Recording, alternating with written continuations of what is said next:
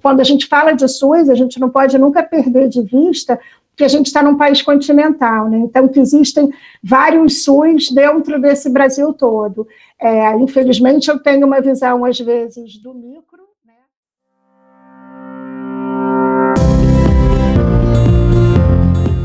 Olá, eu sou o Thiago Derubês. E eu sou o Pedro Casedani. E você está ouvindo o podcast do Dentista.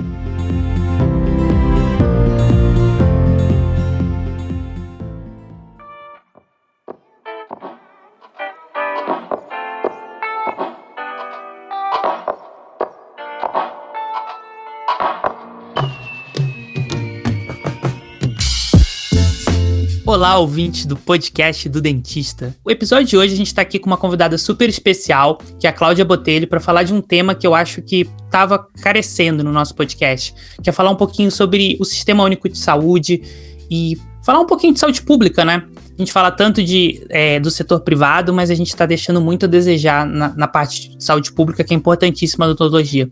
E no episódio de hoje a gente está aqui de novo com o Pedro. Fala, Thiago. Então, Cláudia, para começar, fala um pouquinho de você. Quem é você e quantos anos você atua no Sistema Único de Saúde?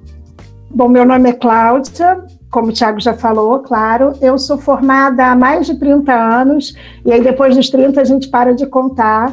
Eu estou no Sistema Único de Saúde há mais de 20. É, eu comecei atuando num centro de especialidade como odontopediatra, que foi a minha primeira formação.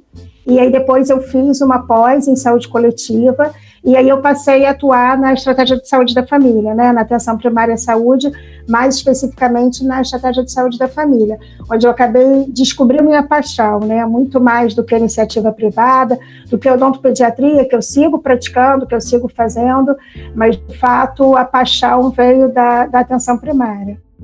Bom, Claudia, para começar o podcast hoje, uma pergunta que eu queria fazer para você é a seguinte: é, depois do início da pandemia, é, o que, que mudou na, na rotina do, do cirurgião dentista que trabalha no SUS? Bom, eu acho, Tiago, que assim, eu tenho uma visão é, um pouco, vamos dizer assim, privilegiada, já que eu atuo num município, que é em Petrópolis, onde a gente tem uma estratégia é, legal para, para os padrões, né, muitas vezes, que a gente associa aos padrões SUS. Então, a gente teve os atendimentos de rotina suspensos, ficaram só é, autorizados os atendimentos de urgência, mas a gente recebeu é, aos poucos, né? A gente foi recebendo toda a estrutura de EPI, então face shield, capote descartável, touca, tudo isso a gente foi recebendo. Claro que assim, não, ai, à vontade, quantos eu precisar, é uma coisa que a gente vai meio que administrando, mas depois de tanto tempo atuando no SUS, a gente também já aprendeu a lidar um pouco com isso, né? É, aí teve um período em que as situações epidemiológicas estavam melhores, aí os atendimentos foram liberados, isso dentro da minha realidade, né, do município de Petrópolis. Daí os atendimentos foram liberados e é, com todos os cuidados, então com número reduzido de atendimentos, marcando o paciente de hora em hora, para ter a possibilidade né, da SB fazer toda a higienização do consultório, com o auxílio de uma auxiliar de serviços gerais. Então, a coisa funcionando bem, bem padrão, assim mas é, também tenho conhecimento de outros municípios e de outras localidades que não tiveram essa possibilidade. Então, tenho colegas, por exemplo, que colocavam por cima, iam fazendo as adaptações possíveis, né? É, colocando por cima do capote, tipo aquelas capas de chuva, assim, que aí dava para depois passar álcool 70, sabe? Porque sabia que não ia ter capote suficiente, né? Então, tentando buscar alternativas que ainda que não fossem o ideal, é, melhorassem um pouco né, as questões da biossegurança para possibilitar os atendimentos. Eu acho que é, a gente não pode, quando a gente fala de SUS, a gente não pode nunca perder de vista que a gente está num país continental, né? então que existem vários SUS dentro desse Brasil todo. É, infelizmente, eu tenho uma visão, às vezes, do micro, né? É, de, uma, de uma realidade privilegiada, como eu falei, mas de um SUS que funcione, que eu tenho muito orgulho de fazer parte. É bem bacana quando a gente para para pensar no tanto de coisa que mudou, né, por causa da pandemia. E eu já vou encaixar a próxima pergunta um pouco nisso, Cláudia. Que assim, quando a gente pensou na pandemia e tudo que o dentista ia ter que fazer para lidar com a situação, a gente já pensou é, um pouco na questão de usar mais aparatos, mais, é, ter um pouco mais de biossegurança. Mas isso aí seria uma participação passiva. Ativamente, qual que está sendo o papel do cirurgião dentista no combate à pandemia do coronavírus?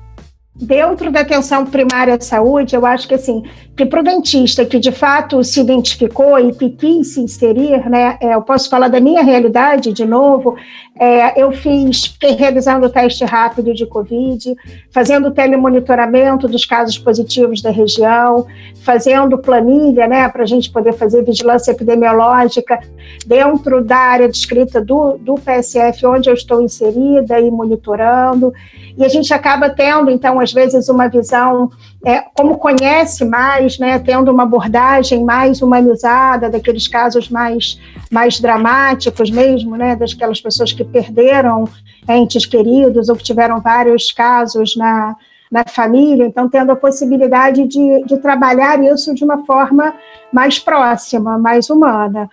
É, sei que nem todos os colegas se inseriram dessa forma, né? e aí eu acho que vem muito das características da equipe onde eles estão inseridos e da característica do profissional. É, o que a gente percebe, e aí eu digo até é, a partir de alguns estudos e de, de, contato com outras pessoas da área, né, do, da atenção básica, como a odontologia foi inserida na estratégia de saúde da família, e talvez por isso se criou em muitas equipes uma coisa da saúde bucal um pouco à parte onde ela se insere menos, onde ela realiza menos trabalhos, é, menos o trabalho multiprofissional. Né? E aí, de fato, acho que esses profissionais acabaram ficando com menos atribuições, vamos dizer assim. Brincava com a minha equipe que eu acho que eu nunca tinha trabalhado tanto, mesmo estando com os atendimentos suspensos, porque realmente teve um momento da pandemia que o número de casos era muito grande, então eu estava a toda hora recebendo ligação para fazer orientação ou novas fichas para inserir né, no, no sistema do ESUS como caso positivo de Covid, então houve e ainda há, infelizmente, muito trabalho a ser feito. Bom, um outro tema também que eu queria conversar com você é o seguinte: além de dentista, você também é mestre de telesaúde. E hoje, assim, como a gente fala no, no jargão, né? Hoje tem até uma hype, tem um super interesse em telesaúde, muito em, fu em função do distanciamento provocado pela pandemia de Covid desde o ano passado. Mas você, você estudou isso bem antes, né, da, da pandemia a, bem a fundo. E assim, a gente sabe que tinha muitos, não sei se são preconceitos, mas barreiras que tiveram que ser quebradas pelo fato da pandemia e por ter essa necessidade que é, acelerou muito, né? As pessoas se inserirem mais nessa, nessa área. Como que você vê o amadurecimento da telesaúde depois do início da pandemia? É, exatamente como você coloca, existia resistência é, de alguns conselhos profissionais especificamente, é, existia resistência por parte de, de, às vezes até dos próprios pacientes. Eu me lembro que em 2019, então um pouco antes da pandemia, eu tive num congresso é, internacional de telesaúde em São Paulo, em que chegou a ser autorizado alguns procedimentos que depois foram cancelados, mas que os planos de saúde já estavam começando a investir nisso, né? E aí, de repente, com a, com a pandemia, eles de todo mundo, de fato, foi obrigado a se adequar e a se adaptar. Então, eu acho que isso teve um lado muito positivo, né, de quebrar a resistência e até de fazer também essa, essa legislação, de melhorar as coisas. Mas também vi um lado em que, assim, de repente, alguns profissionais que não estavam preparados é, acabaram se inserindo nesse mercado e fazendo e tendo algumas condutas, é, talvez pouco éticas ou até por inexperiência, que de uma certa forma podia acabar é, prejudicando um pouco a imagem por ser uma coisa tão nova. É, mas acho que é um caminho sem volta. Acho que se você conversar com vários profissionais que migraram seus atendimentos né, para híbridos ou para essencialmente à distância, muitos acham que, que de fato é um caminho sem volta e que vão se manter dessa forma. Então, acho que assim, não dá para a gente falar como uma, uma, um ponto positivo, né, porque acho que, que de fato não cabe, mas acho que, que acelerou esse processo, que de qualquer forma seria inevitável, mas acelerou e, e que tem, tem muito espaço ainda para crescer, tem muito como se, se aprimorar também, né? As questões mesmo segurança, relação, né, de tudo isso, aos poucos eu acho que a coisa vai, vai aprimorando mais, está posto, vamos dizer assim, não há como voltar atrás. E assim, uma dúvida também que eu queria perguntar para você, que você tendo know-how sobre, sobre o assunto, que realmente eu até comentei com o Pedro antes de começar o podcast, que era uma dúvida que eu não que eu não tenho nem ideia da, da resposta, mas uma coisa que a gente ouve muito é o seguinte: que na parte de telesaúde a gente ouve muito, por exemplo, telemedicina, teleconsultas de profissionais como médicos, como nutricionistas, até como psicólogos que às vezes com uma, uma orientação ou com um receituário online conseguem é, resolver grande parte dos problemas, né? Como a gente sabe, o, o dentista, na maioria das vezes, ele precisa ter uma intervenção muito física, né? Que pode vir nesse setor de telesaúde, que pode ajudar o dentista. A parte clínica, de fato, a gente não vai ter como, como driblar isso, né? Eu me lembro até que logo que, que houve a regularização né, da, da teleodontologia, que inicialmente era uma coisa restrita ao período de pandemia e não mais, é, que muitos colegas, até assim, da, da, minha geração, vamos dizer assim, meio que ironizando, ah, é, agora a gente vai fazer acesso à distância. Mas eu acho que a gente precisa pensar para além do procedimento clínico. Então, se a gente pensar nas teleorientações, né, quantas vezes um paciente poderia chegar num consultório exclusivamente buscando uma orientação? No meu caso, especificamente, que faço odontopediatria, né, é, em, na clínica privada, eu atuo como odontopediatra, é, quantas vezes o que a mãe vai ao consultório para ser orientada, é, pacientes que já são meus pacientes, que eu já acompanho, e que você pode resolver com um telemonitoramento, com uma teleorientação. Acho que cabe muito a teleinterconsulta, então essa troca que às vezes a gente precisa fazer com o colega, de ter uma segunda opinião, de ter uma coisa assim, tudo isso está regulamentado, não é mais aquela, não precisa mais ser aquela conversa informal pelo WhatsApp é, que você não, não registra, que você não, né, não tem é, muito até o controle disso. Então, eu acho que, que formalizou toda essa relação e tem sim espaço né, para a gente poder fazer tudo isso. Eu acho que vai ter um avanço ainda maior quando os dentistas conseguirem né, ter lá a sua certificação digital e tiverem a possibilidade de fazer a prescrição daqueles pacientes que já são seus pacientes, né? Então, assim, isso é o que eu digo. Eu acho que da mesma forma que com telesaúde, acho que isso é um caminho. A gente começou a trilhar esse caminho, mas tem muito ainda que pode ser realizado. Então, talvez você, você diz que poderia ser uma forma de não chegar muitos problemas serem filtrados e serem resolvidos antes de, de precisar da, da intervenção.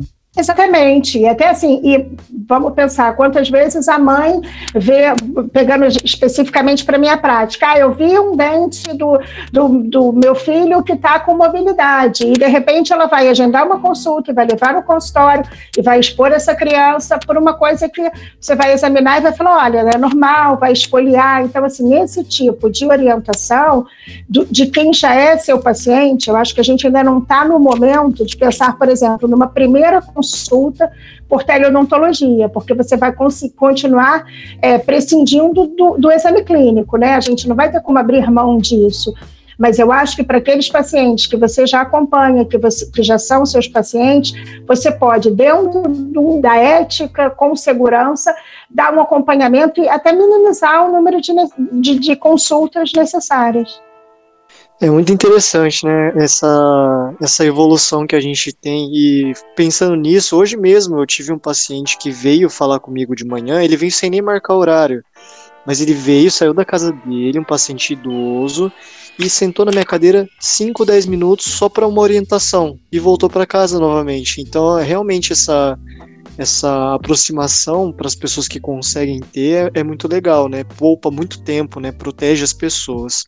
É, e já fazendo um gancho, e em relação aos atendimentos no SUS e, os, e todos os desafios que a gente tem no SUS, de que forma, Cláudia, que você vê que a telesaúde está beneficiando ou pode beneficiar o SUS e a população por, por consequência? É, primeiro, eu acho que assim, a gente se a gente pensar né, nos, nas, nos lugares muito isolados, a gente tem uma desvantagem que vai ser a dificuldade de acesso à internet. Embora esteja se popularizando, a gente sabe que ainda não é a realidade de todo mundo. Por outro lado, nesses lugares muito distantes, a gente, antes de tudo isso, a gente já conhecia experiências que chegavam a ser emocionantes, do quanto essa segunda opinião, do quanto a possibilidade de estar linkado a um profissional, a um especialista, podiam salvar vidas. Então, eu tenho, por exemplo, uma colega de turma de mestrado, cardiologista, que eles faziam um trabalho fantástico de meio que interpretar os eletros. Então, às vezes, você está com um paciente cardiológico que dá entrada num posto de saúde que não vai ter um cardiologista próximo que, de repente, o clínico que está lá não consegue interpretar aquele eletro. E que eles vão ter a possibilidade de interagir é, naquele momento com o cardiologista que vai fazer a orientação. Então, eu acho que né, as interconsultas, eu acho que, sobretudo com especialistas, para esses lugares mais, de mais difícil acesso, já vinham sendo muito importantes. Agora, na pandemia, a gente viu o quanto foi importante esses telemonitoramentos, quando possível a gente fazia por WhatsApp ou muitas vezes por telefone mesmo, tudo amorosamente registrado em prontuário, mas essas, esses monitoramentos de caso de Covid, né? A gente tinha que fazer esse contato de dois em dois dias com aquela família, para você ir acompanhando o desenvolvimento desses casos. É, no início, até porque ainda existia aquela orientação de esperar agravar os sintomas para procurar, mas mesmo depois, né? Você seguir esse acompanhando, isso já era uma aplicação do telesaúde o próprio SUS, o próprio é, sistema, né, onde a gente lança o prontuário eletrônico, onde a gente lança os, os, os procedimentos realizados, o histórico médico, ele já traz para a gente a possibilidade da teleconsulta. E aí a gente percebe, assim, até pegando já o gancho né, do SUS, o quanto, por exemplo, é importante a educação em saúde. Então, o ideal seria que toda gestante tivesse pelo menos uma consulta durante o pré-natal, uma consulta odontológica, é o que o Ministério preconiza, é um dos indicadores, né? Mas muitas vezes a gente sabe que não é possível. Eu acho que assim, que a gente tem que, não pode perder de vista, é, que a gente tem muito que a gente possa fazer através de contatos, seja por telefone, por WhatsApp, é, por chamada de vídeo, se for o caso, para fazer educação em saúde, para orientar paciente, para esclarecer dúvidas, que às vezes parece que a gente, é, que para a gente pode ser coisas, podem ser coisas óbvias e que aquela gestante, por exemplo, de repente nunca, nunca recebeu aquele tipo de orientação, né? Então eu acho que, que sobretudo no SUS, apesar das limitações de acesso é, à internet, por exemplo, ainda existe o bom e velho telefone que, que, muitas vezes também nos permite, sempre com os cuidados de ter tudo registrado, ter tudo documentado, fazendo mesmo de uma forma formal. Bom, queria perguntar para você também, chegando nessa reta final do episódio de hoje, sobre é, teleeducação, porque você também é professora universitária, né? a gente sabe que na odontologia também tem muito. É, eu não posso dizer um preconceito, mas tem também muito uma barreira da, da teleeducação na, na odontologia, de aulas remotas, né, em nível acadêmico. A gente até fez um episódio do podcast sobre isso já. Eu queria saber qual que é a sua opinião e como que você viu o avanço da, de aulas remotas durante a pandemia.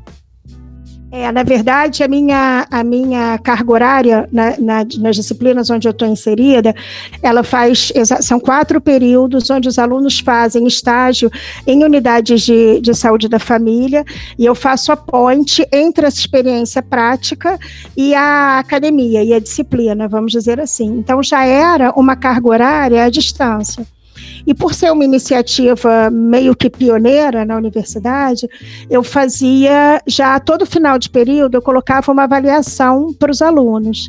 E ficava bastante claro o quanto alguns eram resistentes ao conteúdo é, que era desenvolvido EAD, por mais que a gente tentasse estar sempre aprimorando e fazendo da forma mais interativa possível. E hoje a gente vê que alguma dessa resistência já foi quebrada, né? Eles conseguiram perceber que é possível ter uma, um conteúdo de qualidade à distância, era adequado, né? É só você transmitir isso, né? À distância, às vezes não é suficiente, você precisa adequar a esse novo formato. É, e acho que também nisso houve uma, vamos dizer assim, uma vantagem é, das, das universidades que tiveram a possibilidade de investir nesse aprimoramento. E aí, até uma coisa que eu acho legal, e não só com relação à, à, à telesaúde, de reforçar também, é que eu venho de uma geração onde a gente era formado essencialmente para atuar na iniciativa privada. E aí, quando a gente ia atuar no SUS, o que a gente fazia? A gente meio que reproduzia essa prática dentro do Sistema Único de Saúde. No centro de especialidade, eu acho até que eu não sentia tanta diferença, porque era um contato pontual, vamos dizer assim. Mas para aquelas pessoas que de fato vivem a realidade do SUS, da atenção primária, é, você precisa ser treinado e ser formado de uma forma diferente. Então, é muito bom, é muito gratificante perceber uma geração de novos profissionais se formando já com esse, com esse conteúdo, né? já não precisando aprender na prática, porque às vezes você aprende da maneira mais difícil, pelo caminho mais longo, ou até não aprende. Então, quando você já sai com essa bagagem, com esse novo olhar, a gente não pode perder de vista aí que com o crescimento da saúde bucal dentro do SUS, o SUS passou a ser um grande grande empregador de profissionais, né? Então é, é muito bacana também perceber essa geração que já fala com o olhinho brilhando das, das, da, da iniciativa, das atividades, da diferença de atuar no SUS. Não, sim, sem dúvida. E assim, eu posso até estar tá com uma visão um pouco errada, mas eu penso que, ao contrário do que, do que é na prática, né, onde até antes da pandemia tinha, como você falou, um, um receio, até um certo preconceito em aulas online no geral, mas eu acho que na odontologia é um pouco maior, eu não sei explicar o, o motivo, talvez pela odontologia ser uma profissão que predominantemente é prática, né? Aulas online são um ótimo recurso né, na odontologia, porque é muito difícil você conseguir dar uma carga clínica igual para todo mundo, né? Porque vai ter um, pode ter um período ali que é, um, um, aluno tem um caso muito legal que vai ocupar a tarde inteira, mas pode também ter um período que não vai aparecer, às vezes, aluno na, na clínica, ou que a pessoa tem um caso ali da pessoa que não apareceu, e às vezes, se, se ele tem aquele recurso do online, ainda mais como opção de gravar essa aula, pode virar um recurso para ele revisar uma aula, ou para ele participar de uma aula nesse período onde, às vezes, o, a, o período clínico não conseguiu ser ocupado, né? Eu queria saber de você, assim, para finalizar o podcast de hoje, como que você vê é, o futuro do ensino, principalmente você que, se você já, como você já deve ter dado, como você já dava aula online antes da pandemia, deve, devem ter te procurado muito, principalmente professores que não davam aula online, é, porque precisaram passar para essa parte online. Como que você vê o futuro da educação na odontologia? Você acha que cada vez mais vai ser um sistema híbrido?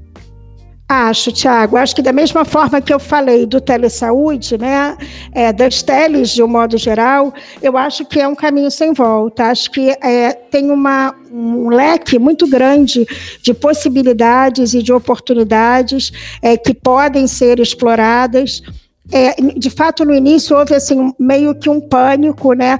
Eu tenho, vamos dizer assim, o privilégio de estar numa instituição que muito rapidamente se adequou e que deu um suporte muito legal para os professores, mesmo para aqueles que tinham bastante dificuldade com, com a plataforma, né? Com, com os meios digitais. É, mas, e assim, acho que isso também, à medida que os alunos foram percebendo conteúdos de qualidade, uma flexibilidade, eles também foram é, diminuindo a resistência que eles tinham. Né? Então, acho que Claro, vai ser sempre, a odontologia vai seguir sendo sempre um curso eminentemente prático, mas é, quando se autorizou, né, naquela, na última legislação, quando aumentou a carga horária do híbrido, é, ainda não estávamos inseridos dentro de, dessa possibilidade aí, né, de chegar é, aos 40%. Eu acho que sim, isso é da carga horária, eu acho que isso é um caminho que tem muito potencial, que, que assim, tem muito por onde crescer ainda. E acho que que é sem volta mesmo. Acho que pode ser muito bom para todo mundo, para os alunos, para os professores, que passam a ter uma, uma gama de recursos muito grande, e para as instituições também, sem dúvida. Bom, gente, a gente vai ficando por aqui. Eu gostei muito do podcast de hoje, achei muito relevante. Agradecer mais uma vez aqui ao Pedro. Opa, sempre um prazer estar participando dessas gravações. É, é muito legal a gente pensar que esses temas que a gente fala, o pessoal já deve ter percebido até um padrão, mas são coisas que no final buscam sempre melhorar, otimizar tempo e otimizar até espaço. No caso da telesaúde, né? Você, quando passa um conteúdo online de forma é, de qualidade, você economiza o tempo de todo mundo se deslocar até o, o, o local físico, né? Você economiza o espaço de, de ocupar todo aquele espaço para colocar vários alunos, e é uma possibilidade muito legal, né? Pensar nisso. Não, sem dúvida, né, Pedro? E eu acho que as pessoas têm cada vez mais mudar a mentalidade de ver o, o, digital não como um corte de custos, como muitos viam, assim, mas não como um salto de qualidade, porque eu acho que o digital tem tudo para ser um salto de qualidade e para complementar o presencial até. Bom, gente, é isso aí. Agradecer mais uma vez a Cláudia pelo tempo dela. Eu que agradeço aí a possibilidade de estar falando dessa, dessa paixão que é o SUS e que é desenvolver esse trabalho na atenção primária à saúde. Sempre muito bom. Obrigado pelo convite. Imagina. Bom, é isso, pessoal. A gente vai ficando por aqui e até mais.